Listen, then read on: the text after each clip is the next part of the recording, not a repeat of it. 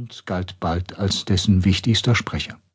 Nun nahm sich der Verband vor allem Themen wie der Dritten Welt, der Notstandsgesetze und des Vietnamkrieges an. Dutschke lehnte die parlamentarische Demokratie radikal ab und forderte, seinen politischen Willen ohne Rücksicht auf die Vorstellung der Bevölkerungsmehrheit umzusetzen. Im Frühjahr 1968 bekannte er vor laufenden Kameras Natürlich bin ich bereit, mit der Waffe in der Hand zu kämpfen. Doch bevor der SDS-Vorkämpfer diese Ankündigung eventuell wahrmachen konnte, wurde er von einem rechtsradikalen Gelegenheitsarbeiter niedergeschossen und lebensgefährlich verletzt. Daraufhin griffen SDS-Aktivisten in Berlin und andernorts Gebäude des Springer Verlages an, dem sie vorwarfen, gegen die Studenten gehetzt zu haben. Tatsächlich hatten Zeitungen des größten deutschen Verlages linksradikale Studenten immer wieder scharf angegriffen, nachdem der SDS sich die von der DDR unterstützte Kampagne Enteignet Springer zu eigen gemacht hatte. Eine Massenbewegung konnten die gewaltbereiten Kräfte der Studentenbewegung nie mobilisieren, zumal es auch innerhalb des radikalen Flügels deutliche Unterschiede gab.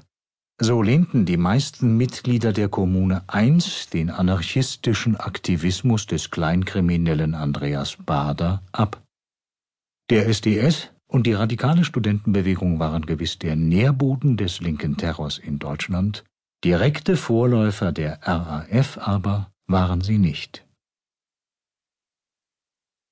Auch ohne Bader hätte es die RAF gegeben. Die Rolle des Gruppenchefs. In mehreren demokratischen Staaten entstanden Ende der 60er und Anfang der 70er Jahre linksradikale Terrorgruppen. In Japan die Rote Armee, in Italien die Roten Brigaden und in der Bundesrepublik neben der RAF die Bewegung 2. Juni und die revolutionären Zellen.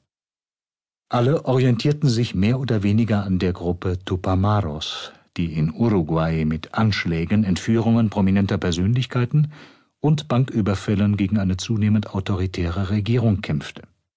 Obwohl der linksextreme Terrorismus Ende der 60er Jahre gewissermaßen in der Luft lag, beruhte die besondere Zuspitzung, die er in der Bundesrepublik fand, wesentlich auf der Person Andreas Bader. Nachdem Bader 1967 damit gescheitert war, zu einer Art Popstar der linken Szene aufzusteigen, suchte er andere Wege, um Aufmerksamkeit auf sich zu lenken. Die Kommunarden hatten in einem Flugblatt gefragt, wann brennen die Berliner Kaufhäuser? Wurden aber im März 1968 von der Anklage der Aufforderung zur Brandstiftung freigesprochen. Das Flugblatt wurde als Satire gewertet. Baders Reaktion darauf war unmissverständlich. Er legte zusammen mit Gudrun Enslin und zwei Komplizen Anfang April 1968 in zwei Kaufhäusern in Frankfurt am Main Feuer. Mit einem Anruf bei der deutschen Presseagentur warnten sie die Feuerwehr, Gleich brennt's bei Schneider und im Kaufhof. Es ist ein politischer Racheakt. Menschen wurden nicht verletzt, der Sachschaden aber war gewaltig. Die bald gefassten Brandstifter wurden zu drei Jahren Haft verurteilt. Ohne ihren Kopf Bader hätte es die RAF so nicht gegeben.